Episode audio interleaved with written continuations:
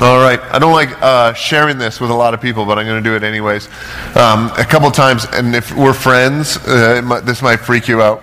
But a couple times in my life, um, God or Jesus or the Holy Spirit has spoken to me uh, with a straight out audible voice.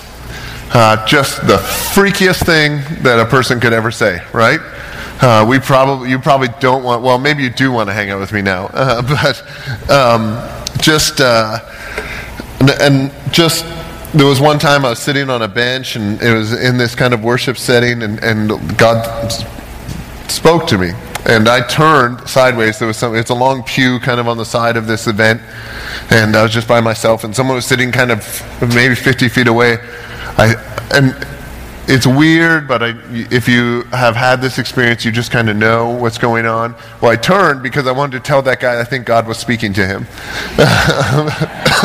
Because that's how I react to this kind of stuff. It is um, an unsettling, unsettling thing to have an impression, maybe to have an audible voice of God. Um, it is, uh, it's one of those things where if people talk about it a lot, I believe it less. Does that make sense? Uh, because in my experience, it's terrifying. It's not the kind of thing where I go, yeah, a, that's, that's how I want to start my day every day.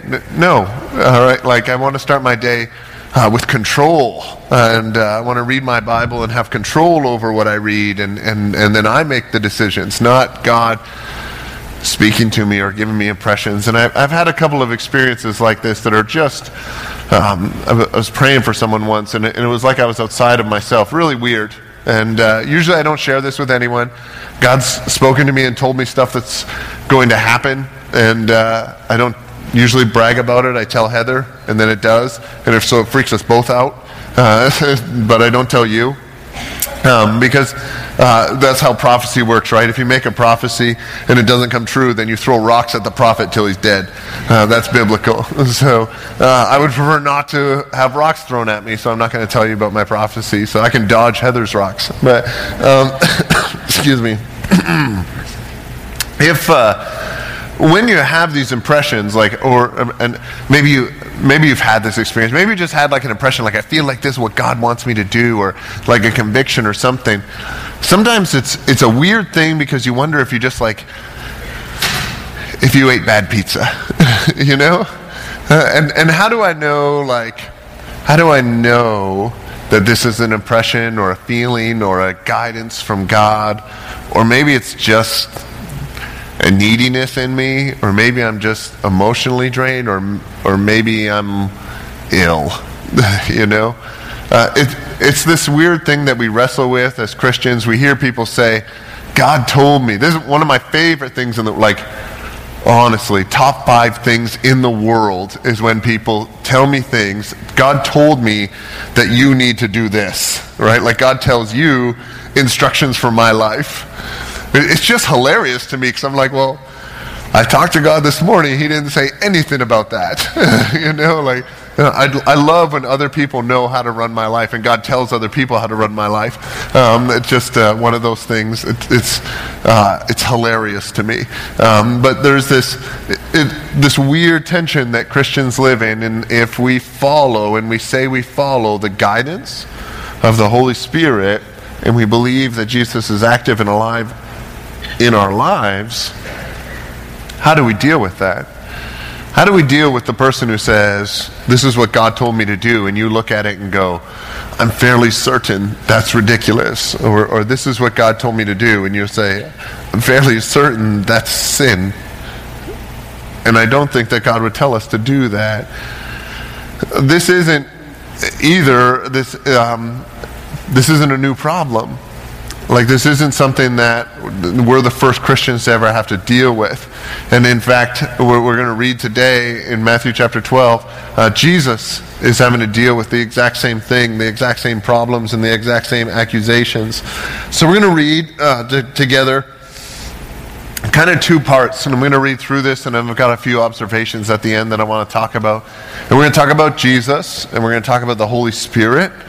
And uh, the Holy Spirit is, uh, we believe in a Trinity, meaning God the Father, God the Son, and God the Holy Spirit are three individual persons, and they form one Godhead together. Um, so they're three and they're one, and that's one of the mysteries of God that we don't understand. I'm pausing a lot because I'm trying not to cough. I finally went to the doctor yesterday, so that's that's an improvement, right? I explained to the doctor that I'm invincible, and she said that's common. Uh, that's common in men. so, excuse me. Uh, so I'm taking pills to increase my invincibility. I believe. I believe that's what they're for. So. And we're going to read through this, and then I have some observations about the Holy Spirit, about Jesus, about God, and about uh, Satan, the adversary. So, and some of the things that we're going to hear and read about today. Last week, uh, Jesus had an argument. If you were here last week, Jesus had an argument about the Sabbath and established himself as Lord of the Sabbath. He had a divine claim. And so, when Jesus does these things, he tends to uh, like rowdy up his opposition. And this is how he usually, he doesn't avoid the opposition, but he's monitoring the opposition so that the, op- which he knows that the opposition is going to overcome him and put him to death because of the claims that he's making are punishable by death. And so Jesus, in the beginning of this, actually says, Jesus, aware of this, withdrew from there. So he actually withdraw. He confronts the opposition and pushes it to a limit, then withdrew from there. But he's not very good at withdrawing because many followed him, and he healed them all. If you're trying to be on the down low, you don't go around healing crowds. And he ordered them not to make him known. So Jesus apparently was trying to heal and not be popular. And this was what to fulfill what was spoken by the prophet Isaiah. And this is a direct quote from Isaiah chapter 42. Behold my servant whom I have chosen, and the I here would be God the Father. Behold my servant, whom I have chosen, my beloved, with whom my soul is well pleased. I will put my spirit upon him, and he will proclaim justice to the Gentiles. He will not quarrel or cry aloud, nor will anyone hear his voice in the streets. A bruised reed he will not break, and a smoldering wick he will not quench, until he brings justice to victory, and in his name the Gentiles will hope. It's an interesting little prophecy in Isaiah chapter 42. It comes from a section uh, which is called the uh, Servant Songs. And the servant songs are this collection in like the 40s, the beginning of the 50s of chapter of uh, chapters in Isaiah, where it's this weird prophecy, which is kind of confusing because sometimes the servant in those songs seems to be the nation of Israel, and the nation of Israel as God's people existed to serve the world. We believe this in, as the church. God's people, the people of Jesus, exist to serve the world. That's why this church exists. That's, that's like in our DNA as the Grove. We don't necessarily evaluate success or failure by meeting on Sundays. We evaluate success or failure by how are we serving the world? Uh, how is the world better because we exist? And so there's this nation part, but then it switches into this weird voice where there seems to be an individual, a Messiah individual that will come, and that Messiah will be a servant. And the people have this messianic fever at this time, looking for this Messiah, but because they're under political and economic oppression, they are expecting more of a military Messiah. Someone to overthrow the Roman Empire and reestablish the Jewish people as a prominent people of God. And yet, when Matthew, looking back on the story, quotes Isaiah and says this is what this is to fulfill, he points to the individual nature of Jesus being a servant who is chosen. It's God's Spirit. And he will proclaim justice to the Gentiles. Which is a weird thing. If you think about the leader of the Messiah of God's people, the Jewish people, when Matthew points to him, he says, He will present, proclaim justice, give hope to Gentiles. Gentiles being the word for outsiders or non Jews. And then the quote actually ends, and in his name the Gentiles will hope. Because of this, you and I, if you're not Orthodox Jewish, eh, by, by your family tree, you and I are able to be included in the people of God. This is actually the second major fight in the early church. The first one was over food, of course. The second one was can non Jews be Christians? Or do they have to convert to Judaism? That's, this is a major decision. Acts chapter 15. They sit down and they go, Well, it seems like it's okay. It seems like. That seems like changed the course of history. That allows you and I to be full members of the kingdom of God without having to go through a, a, a Jewish entry rite. And Jesus is referred to as saying he won't quarrel. He won't, this is verse 19. He won't quarrel or cry aloud or anyone in his voice or anyone who hear his voice in the streets. He won't a bruised reed he will not break. That means that's a metaphor for like people who are abused. He doesn't break those who are mistreated. A smoldering wick is a metaphor in, in their literature for someone who's running out of resources. He won't quench them. He won't extinguish them. He until he brings justice to victory. Jesus comes to earth to bring justice. This justice is kind of this inherent nature, this innate thing we're born with. This is why kids say it's not fair, right? It's not fair comes from this weird feeling of justice that we have, like the people should be treated in a certain way, and, equ- and just things like equality or things like punishment should be dealt out in a fair way. Justice. And what Jesus proclaims to bring is justice to victory. Don't you want that? Don't you like turn on the news and go, "Man, I wish I wish the world was right?" In your family, in your relationships, in your class, at your work, don't you go, "Man, I wish I wish like people got their due. I wish the heroes were treated like heroes, and I wish the villains were treated like villains." So, this is the prophecy leading into this. As Jesus as servant to you and I, as Gentile people, to bring justice to victory. Now, this is the context. In verse 22, Jesus is out in the wilderness, and there's a more expanded version of this in Mark uh, chapter 3. Um, you can read that if you're interested. But uh, then a demon oppressed man who was blind and mute was brought to him, and he healed him so that the man spoke and saw. In those servant songs, the Messiah brings healing. Do you know what he brings healing to? Sight and speech. And so when Jesus heals, it's not just random, oh, there was a random guy that he healed randomly with sight. And this is Matthew saying, here's a verse prophesying the Messiah, and then Jesus does this healing that's messianic, that all the people would recognize as this is the Messiah.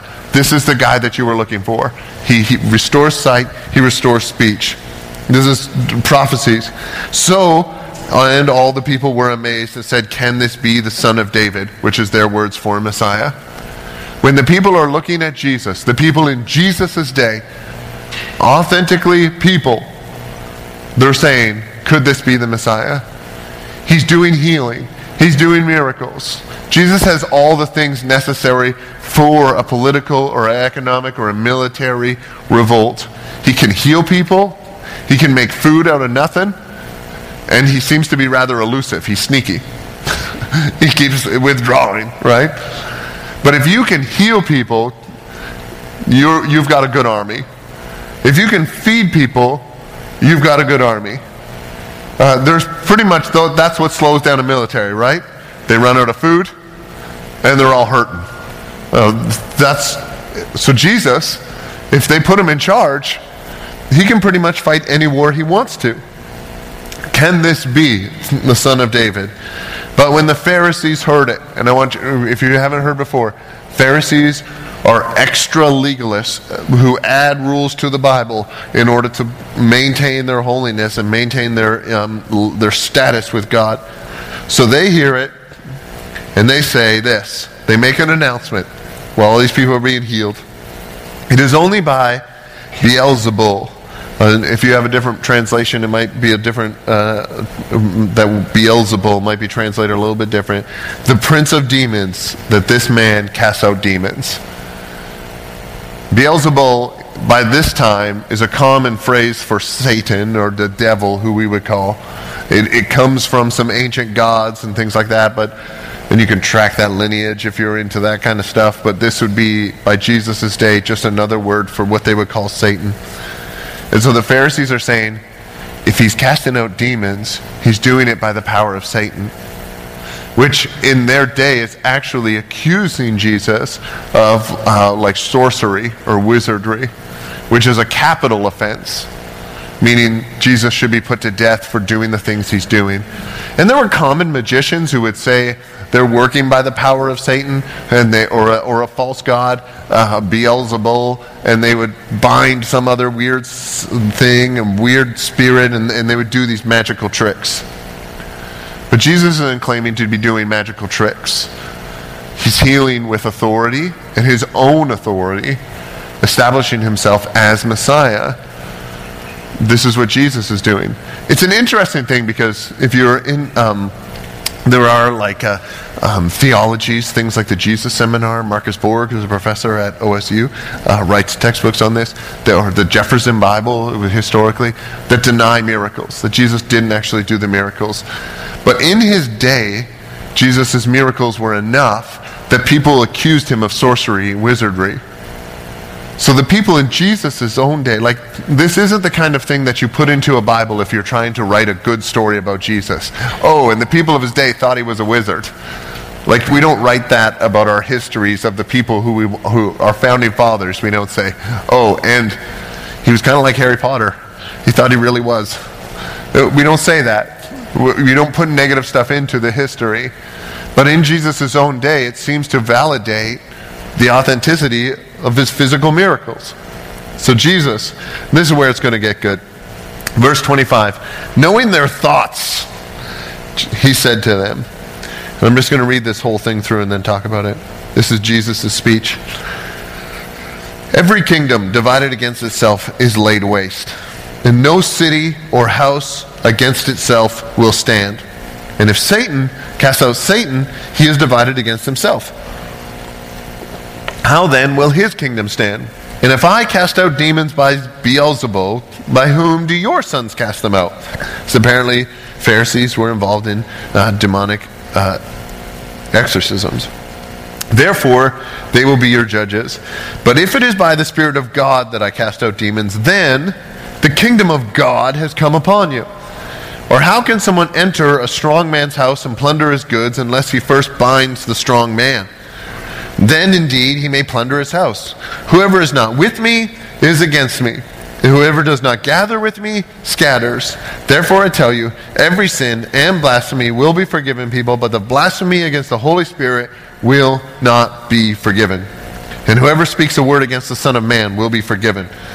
But whoever speaks against the Holy Spirit will not be forgiven, either in this age or in the age to come. It ends with a, there's a couple common phrases in there just to explain in their Jewish culture that in this age or the age to come refers to now and the afterlife, meaning this unforgivable sin, which you should all be terrified right now, right? Is the unforgivable sin taking the wrong parking spot? Uh, the unforgivable sin is unforgivable in this life and in the afterlife. Uh, when Jesus talks about um, if you want to steal from a strong man, first you have to bind the strong man. That was a common phrase. That was how they would talk about, like, um, before you get chickens, you have to get eggs, that kind of thing. They would say, before you rob somebody, you got to tie them up. You know, that's just how they would operate. Uh, that's it's biblical. So if you're going to rob somebody, please tie them up. Um, but if they're strong, you can make that judgment. Um, excuse me. I shouldn't laugh. Jesus presents this logical argument that you hear where the Pharisees will say he's casting out demons by the work of Satan himself. And Jesus actually, knowing their thoughts, turns this back on them and says, okay, so if Satan is casting out demons by Satan, then won't Satan's own house fall? Like if Satan is going around undercutting the work of Satan, then won't eventually the work of Satan completely collapse and crash in on itself? Then in this, the Satan would be the best agent of God uh, that we have if the devil is working against himself. And so Jesus actually points to, so I can't be doing that. If, if we all acknowledge that this man was demonically oppressed, uh, which in our culture I know we have problems with that, we'll talk about in a second. But if we have demonic activity happening here, and I work against it, then I can't be working with the demons. I can't bring life and hope and physical sight and physical speech to someone. I can't go around doing that if my agency is working in the opposite direction to bring death and suffering to people, which is the agency of the devil or the work of the adversary or Satan or Beelzebul or whatever you want to call it. it I can't maintain that kind of work. So Jesus says, I must be working with God. And then he backs up and he says, and apparently the Pharisees, and there's actually extra biblical evidence of this, you can read about in like historians like Josephus, where the Pharisees would have uh, some kind of exorcism ministry going on, where people would be oppressed by demons, and the Pharisees, working with God, would bring healing to them. Apparently, not as uh, magnificent or not as demonstrative as Jesus was doing, but the Pharisees were working in this way. And so Jesus says, So your sons, meaning your followers, they're doing this, so who are they working for? So the Pharisees are left with this choice of saying, Well, yes, we're working with the devil, or, okay, we're working with God, and so you must be working with God. And of course, they're not going to say we're working with the devil because that undercuts all of their power and all of their authority. And so Jesus says, therefore, I'm working with God. And if I'm working with God, if the Spirit of God, that I, if it is by the Spirit of God that I cast out demons, then the kingdom of God has come upon you. And if you're reading this, you might not catch it at first. But you know, I don't know if you ever read like any Orthodox Jewish stuff. If you come across an Orthodox Jewish website, it has a G slash D, right? It's just using the name of God uh, is, is seen as dangerous for them because they don't want to use the Lord's name in vain. Well, Jesus in Matthew uses the words kingdom of heaven all the time. The kingdom of heaven is here. The kingdom of heaven is among you. The kingdom of heaven moves forth. But here, Jesus gets bold enough to actually refer to what he's doing as the kingdom of God. It lets you, if you see this, it lets you see a little bit of the attitude that Jesus had in this response. Jesus is getting serious about people actually saying that's the devil working. It actually offends Jesus to the point where he gets bold in his response. If you're actually saying his work or the work of the Holy Spirit in Jesus, the Spirit of God which is upon Jesus, is the devil. Jesus is pushing on that. And so if Jesus is working in the kingdom of God, and the kingdom of God is among you, then something has to be happening. And Jesus actually refers to himself as if he's working against Satan, then Satan has to be bound, right? So, in some spiritual way, apparently Jesus has tied up Satan, and then Jesus is able to plunder. Which is kind of a fun way to think about the way that God works in the world. There are many people who are bound by sin, many people who are living under sin, uh, apart from God, unable to see the love of Jesus that Jesus, the love of God that Jesus expresses to them. And when they do find that, Jesus treats that like plunder. It's like Jesus is raiding the things that the devil owns. Because for Jesus, and this is going to offend our sensibilities, for Jesus, whoever is not with me is against me. Who does not gather scatters. If you're here today and you're not with Jesus, then by definition of Jesus, you're against Jesus. And I understand that's offensive. We should have some tolerance or something like that. But Jesus doesn't. Jesus draws a line here where there's no gray area. You're with or you're against. You're gathering with me or you're scattering against me. It's, it kind of offenses our, offends our sensibilities or uh, in our culture, but Jesus just kind of lays this out there and says the Holy Spirit is working, the kingdom of God is among you, and there's two kingdoms. It's black and it's white. It's it's it's one and it's zero. There's nothing in between. There's the kingdom of darkness, the kingdom of Satan, Beelzebul, and there's the kingdom of God, which is working to bring life and healing and wholeness. Jesus actually pushes further, saying uh, every sin and blasphemy will be forgiven people, but the blasphemy against the Holy Spirit will not be forgiven. Anyone who commits blasphemy against even Jesus will be forgiven, but committing blasphemy against the Holy Spirit will not be forgiven. Is that terrifying? What you're thinking right now is, did I do that? Did I do the unforgivable sin? Aren't you thinking that? Don't you think I didn't think that all week? Chances are, if you're thinking that, you haven't, if that makes sense. Blasphemy against the Holy Spirit, and I want to explain this because people talk about this unforgivable sin all the time, like the unfor- like being Canadian is the unforgivable sin, you know. And the the um, blasphemy against the Holy Spirit means resisting or going against or denying the actions and the words of the Holy Spirit. And so we need to know what the Holy Spirit is and what He does, or she, if you want to go that way.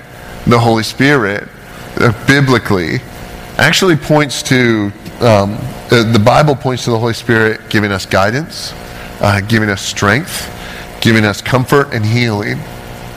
And the Holy Spirit expresses Himself through manifestation of spiritual gifts in our lives.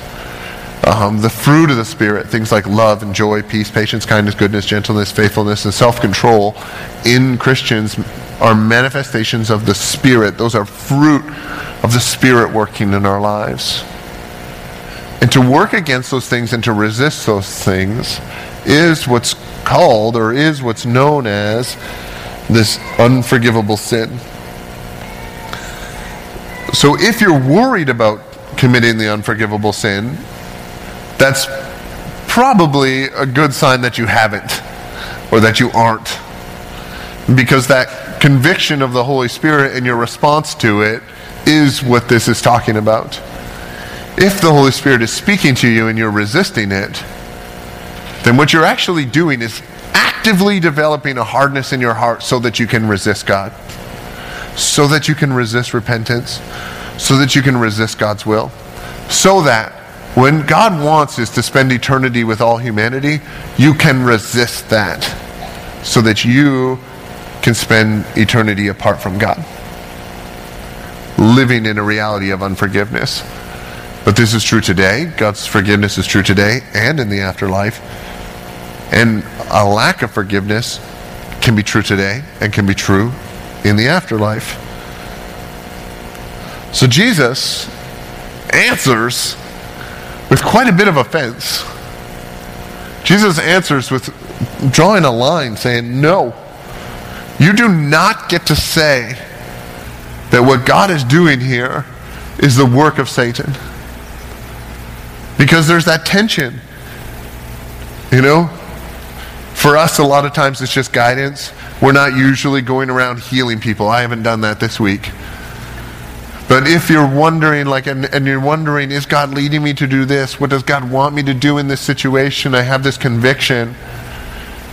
And then resisting that conviction is actually upsetting to Jesus to the point where he starts saying, You're either with me or you're against me. You're either gathering or you're scattering. You're either down with this or you're out. There is no like, oh, I know God's telling me to do that, but I'm not going to. No, if you're going to say that, then get out. Like you're not a part of this. You're actually working against what I'm trying to do. Jesus takes apparently takes great offense at our resistance to the work of the Holy Spirit. And in our culture, the Holy Spirit is sometimes seen as like a liability. Like the Holy Spirit is that thing that convicts us or wants us to do things that are unusual. And we want to be normal. Some of my best friends, people I just adore, are super charismatics. Uh, like when I went to Bible college, I always want to hang out. And charismatics are the people that um, raise their hands a lot. Sometimes they speak other languages. The Bible calls that tongues, sometimes known. Sometimes they speak this weird gibberish. I just think it's awesome. And then in our denomination, we don't do that apparently. We don't like to have fun. we really don't. Read our code book. Oh, Lord. but Actually, don't read our code book so that you can keep having fun. Um, but, but there is this. Um, I, I, had a good friend, and, and they have this thing called Slain in the Spirit. And they would, you probably see this on TV, they pray, and the people just fall over. I had a good friend that happened to him. I would ask him questions all the time. What's that like? That's never happened to me. I need you to know I got saved for the very first time in a Pentecostal church. I was like, the guy was talking gibberish. I was scared. And if this is that scary, hell must be way scarier. I want to be a Christian, right? I was young, but in my roots is this weird charismatic thing, and that's how God saved me if it wasn't for charismatic people, maybe I, you know, who knows what happens to me. My mom was saved in a Pentecostal church, and my whole family eventually became Christians because of crazy charismatics. But the thing that I love about them is they just accept that God speaks to them.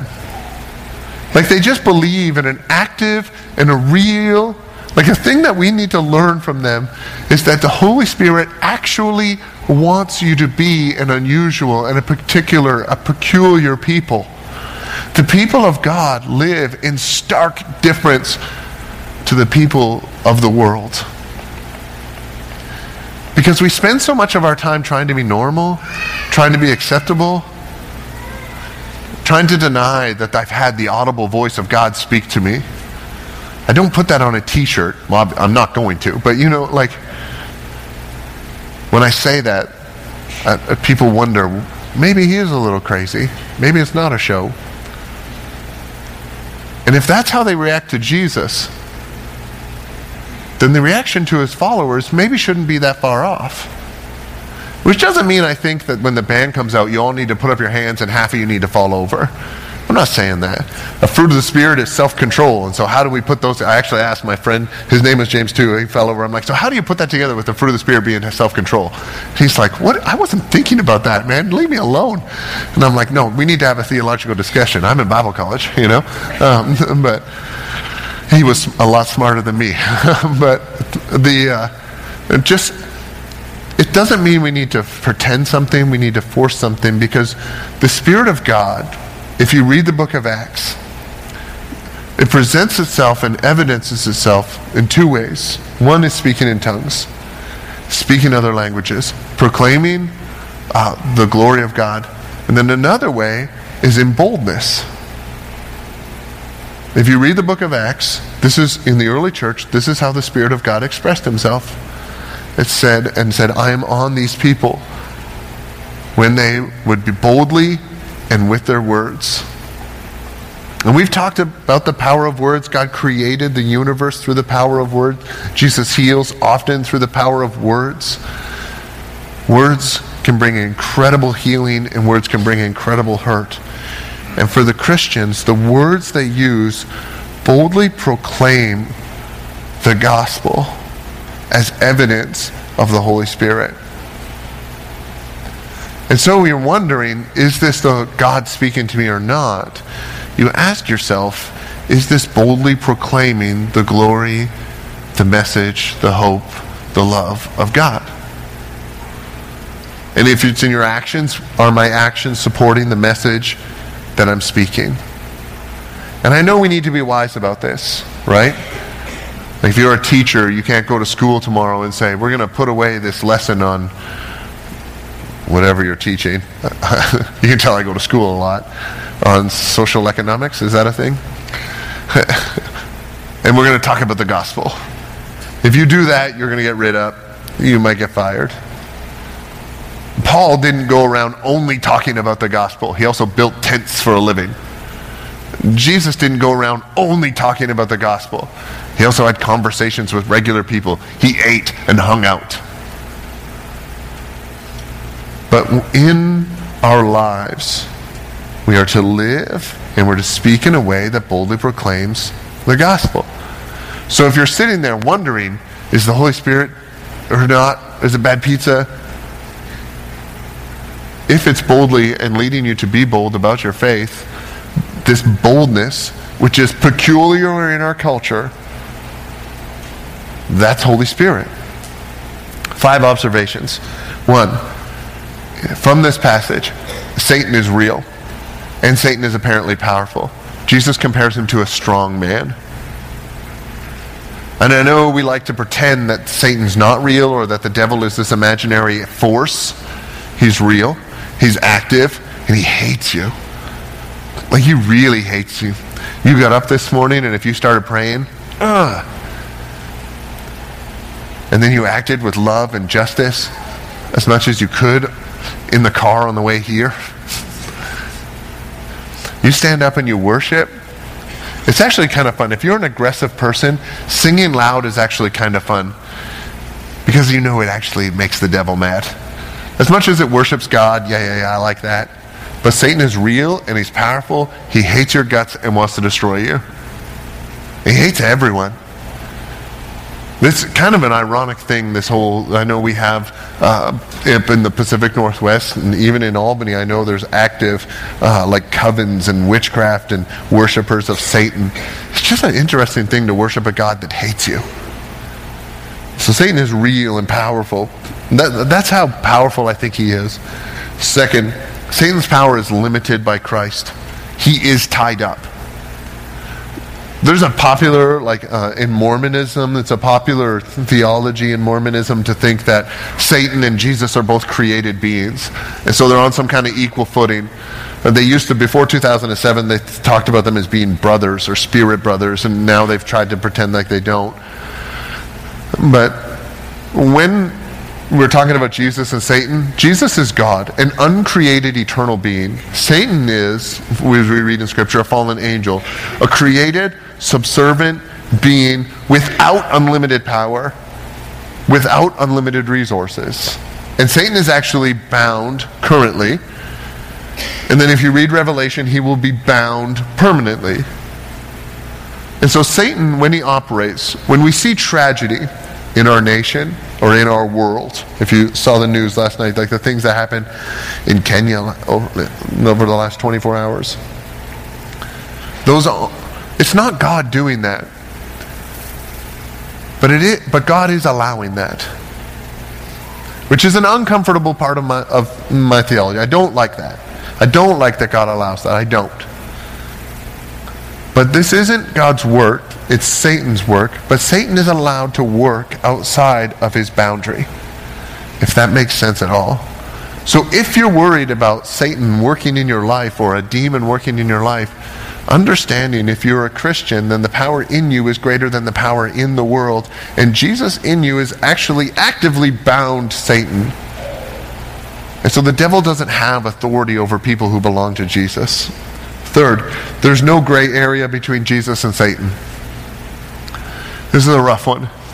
There's no like, I'm thinking about it. If you're thinking about Jesus, you're with Satan. And that's rough. And I don't mean to be like harsh, but Jesus says you're either down with what's going on or you're not. And you can be working for Jesus, working alongside Jesus, and it not be salvific, it not be salvation, not be eternally going to be with God. If you're doing things that are good, that's working with Jesus. You're gathering, not scattering. But there's a with and there's a without. Fourth, as much as Jesus and God are real, the Holy Spirit is real and powerful and active. The Holy Spirit is active in your life. If you ever feel conviction, Holy Spirit. If you ever feel the comfort of God, it's the Holy Spirit. If you're ever reading your Bible and you feel like God's speaking to you, it's actually the Holy Spirit speaking to you. If you ever go to and listen to a sermon and you're like, wow, I feel like that was for me this week, it's the Holy Spirit leading that into your life. Read, if you're singing and you're worshiping and you feel like, I feel like this is expressing me, it's the Holy Spirit expressing your devotion to God. The Holy Spirit is not your crazy drunk uncle that's doing the Macarena at the wedding. All right? He is active in your life, and He is normative for Christians. If you're a follower of Jesus, then you have the filling of the Holy Spirit in your life, meaning you have access to the full resource of God. There is no such thing as scarcity for the Christian. We have everything, we have access to everything that God has full love, full joy, full peace. because of the work of the Holy Spirit. If you're a follower of Jesus and you're here today, you're actually a spirit filled follower. I hope that freaks you out at least partly.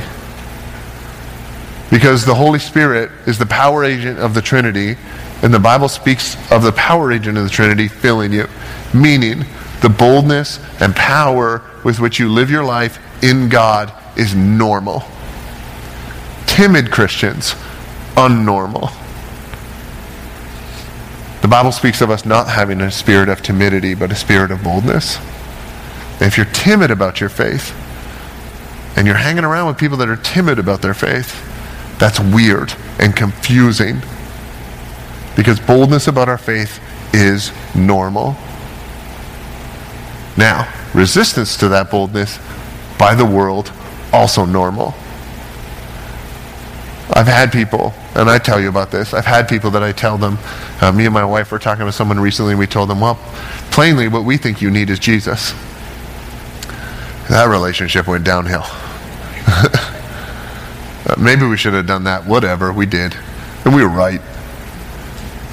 But having an expression and saying to someone boldly the gospel, not hurtfully, but boldly, not aggressively or angrily or meanly, lovingly and kindly, uh, positively, yes, lovingly and kindly. That is normative for Christians. Last one, fifth. And this one's going to be harsh. If you resist the Holy Spirit, uh, you can spend eternity apart from God. We talk, many of us talk all the time, and people are struggling like, I think maybe I should be a Christian, but maybe not. If you think maybe I should be a Christian, if you're feeling that, that's the conviction of the Holy Spirit. It is. And that might make you uncomfortable that the Holy Spirit is speaking to you. Tough.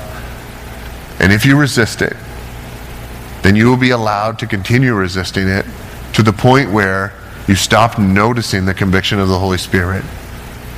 And that's unforgivable. And it doesn't mean God hates you. It doesn't mean God's angry.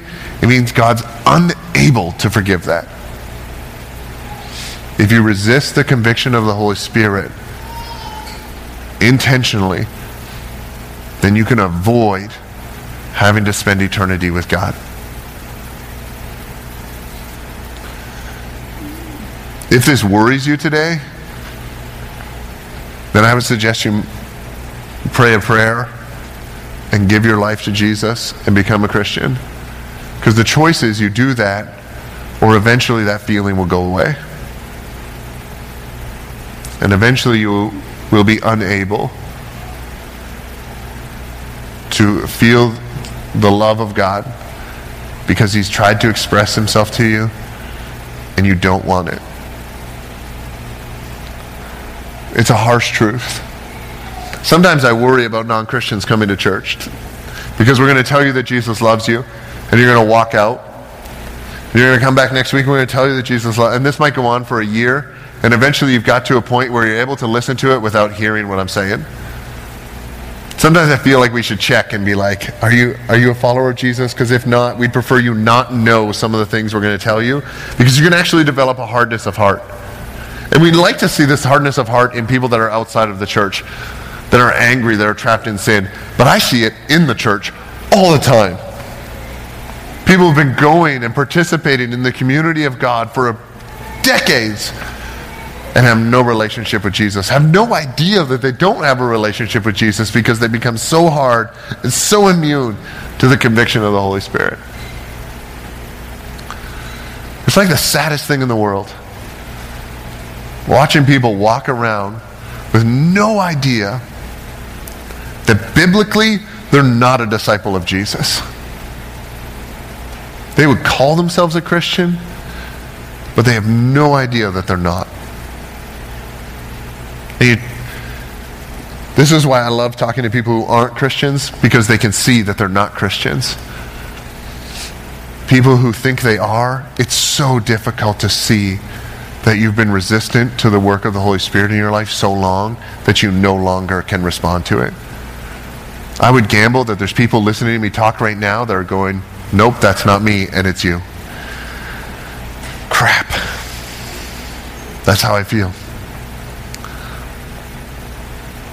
It's just, it's just the saddest thing. And if you feel like that today, I'm going to pray, and you can pray with me, and we can turn that thing around. And this doesn't mean that I think everyone here should be worried about this, but some of you should. Some of you who your life has no boldness, your life has no peculiarity to it.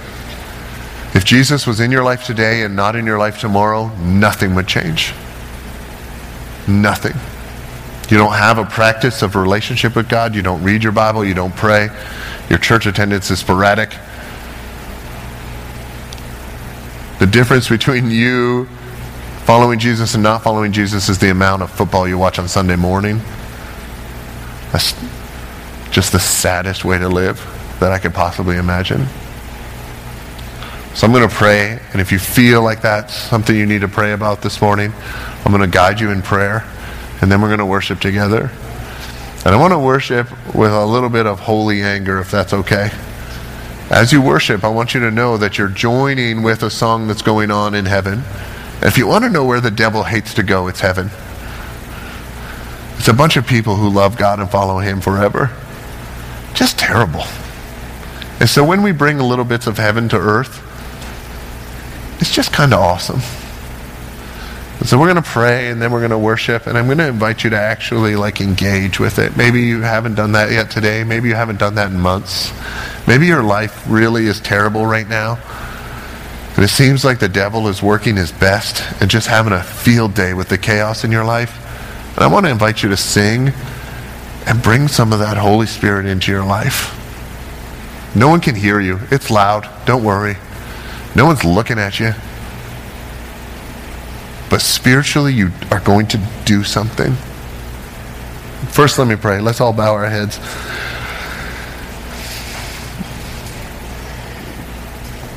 If you feel this morning like you've been, like your life isn't full of the Spirit, like your Christianity seems to be something that just has nothing to do with anything, I'm going to invite you to pray like this and just say, Jesus, I want you in my life fully.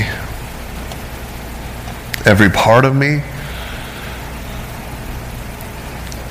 all of my relationships, all of my decisions, I want them to be bold and full of your spirit.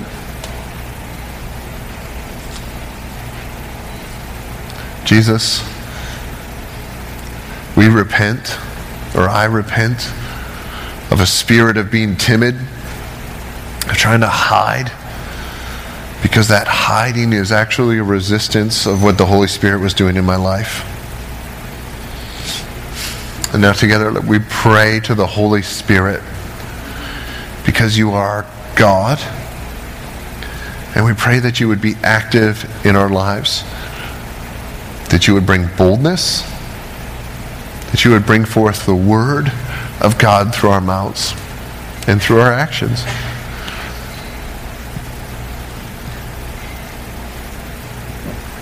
We pray for comfort, for guidance, for strength, for holiness. For those of us in this room, Lord, I pray for those of us who've been resistant to the Holy Spirit for a long time. I pray that it isn't too late. I pray that every heart in this room right now is able to commune with you, that we would just bow ourselves before you and give you all that we are.